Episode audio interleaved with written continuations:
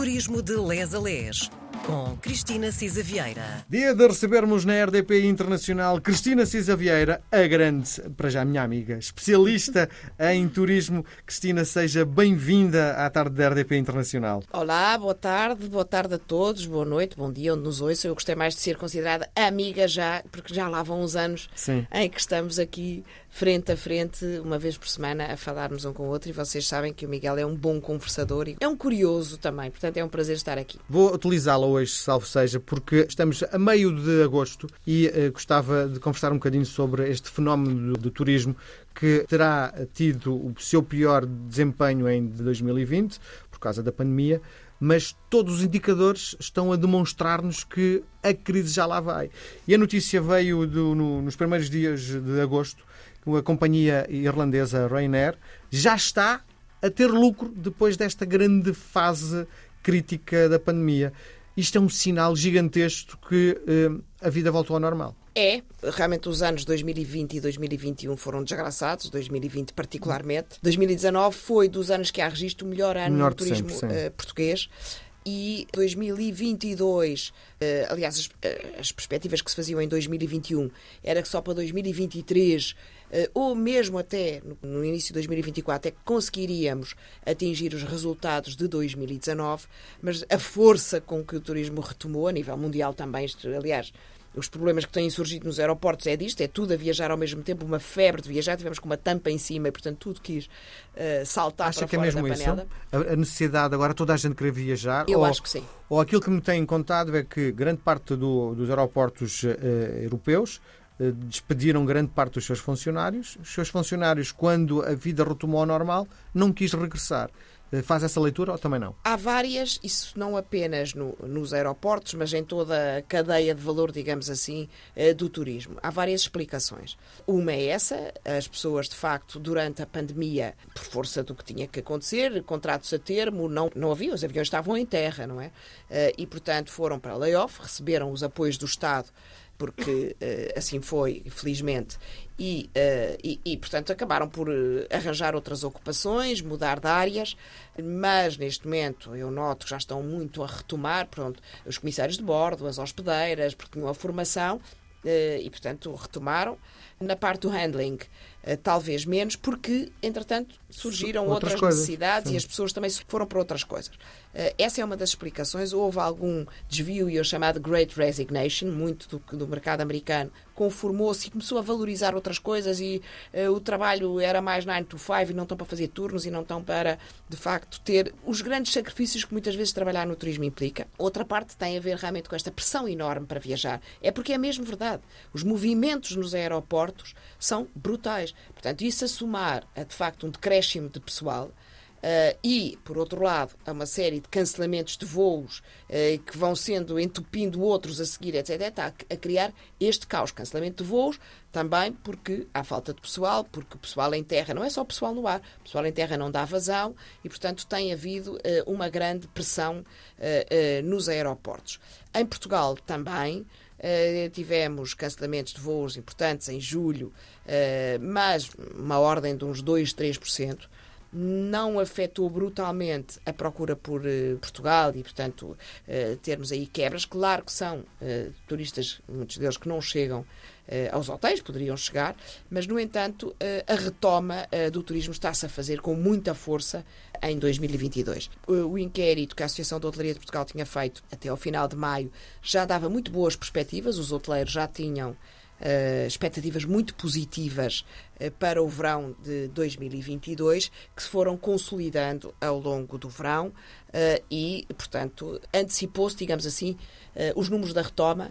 e estima-se que realmente em 2022 já se possam atingir claramente os números de 2019. Aliás, em, em abril ou maio deste ano 2022 já tínhamos ultrapassado as receitas de 2019. Sim. Portanto, há de facto, enfim, Diga uma coisa, Cristina, ao longo das nossas conversas tem-me dito que o perfil do visitante português está a mudar um bocadinho. Eh, Isto é, eh, no passado, em 2019, recebíamos toda a gente. Agora, não é que seja o próprio Estado português a definir quem entra, não é? Mas parece-me, pelos preços praticados, que aquilo que estamos a tentar chegar é o, classe, chamado classe A. gente com mais dinheiro. É isso, não é? Bem, em 2019 nós também já estávamos bastante mais caros, não é? Tanto é que estamos agora a atingir essas uh, receitas. Há uma parte importante disto que as pessoas têm que perceber, é que também as receitas vêm, uh, as receitas não são resultados, não é? Portanto, temos que considerar que o custo da operação hoje é muitíssimo superior. Portanto, nós parece que vendemos muito mais caro, mas temos que encaixar a inflação e um grande aumento, felizmente, uh, dos salários. Uhum. E, portanto, nós estamos a vender mais caro. Isso significa que o nosso público, de facto, é um público que já viajava para a Europa, para outras cidades, e que nós realmente estamos a pretender igualar outras cidades europeias, que mais não seja Madrid. Uhum. Isso, naturalmente, traz uma certa seleção. E eh, são turistas que gastam mais dinheiro não só nos hotéis, mas também nos consumos que fazem. Ainda assim, é evidente que temos espaço para muito tipo de públicos, como Sim. estes outros grandes países. Um país não é grande no turismo só porque é o Mónaco e só é para a classe A, não é? É porque efetivamente é um país que consegue cativar eh, hoje públicos que serão os grandes públicos da manhã. Sim. Ou seja, nós hoje temos, é por isso que temos, damos tanta importância a Erasmus, ao turismo juvenil, etc., porque uh, são importantes. Hoje trazem vivacidade, trazem riqueza, trazem cultura, trazem uh, cambiantes na nossa forma de receber e mais tarde gostando do nosso país, voltam, não é? Sim. E, portanto, temos que ir também, é como ouvir música ou como a literatura de que Sim. temos falado, não é? Como o meu único receio em relação a esta escolha, que não é uma escolha nossa, mas é uma escolha do mundo, é ehm, daqui a uns anos Portugal seja eh, um destino sénior, porque no fundo quem tem dinheiro são em princípio as pessoas que já estão com alguma idade. É, eu diria que, por exemplo, esta procura muito grande agora que os americanos estão a ter por eh, Portugal e francês, etc., não são séniores de todo. Uhum. Estamos na casa dos 30, 40. Sim. E o Algarve das finanças, é etc. Eu estou a dizer muito dos que vêm Sim. para residir, eh, okay. para ter a segunda casa, etc., nos americanos. O Algarve tem, felizmente, as duas coisas. Tem turismo sénior e tem, de facto, que é muito importante porque nos ocupa as chamadas épocas médias e épocas baixas. Vêm para cá muitos dos ingleses uh, e para a Madeira também, uh, felizmente, para não passar frio nas suas terras. Portanto, temos um mercado que mais sénior durante a época baixa e depois temos durante a época alta uh, mercado de famílias e mercado jovem, etc. Portanto, nós temos que ter isso mesmo que Miguel dizia, no fundo, temos que ter um, um, um cabaz em que, uh, não apenas do ponto de vista económico, claro que não é para todos, não é? Ninguém, toda a gente fica no Ritz, nunca ficou.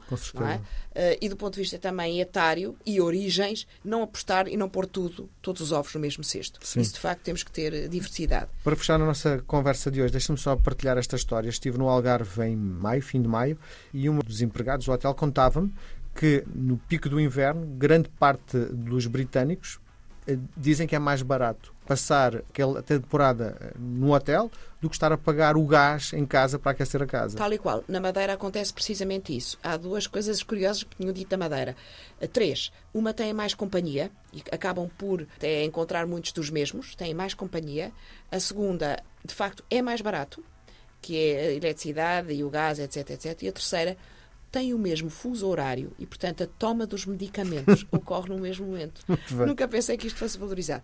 Há um apontamento, não sei se temos tempo hoje, que é importante, que é esta questão que temos andado aqui, a via sacra do nosso aeroporto e o impacto que isto tem no turismo. Mas, enfim, talvez possamos falar nisto noutra oportunidade. Muito bem. Beijo grande até para a semana. Um beijinho.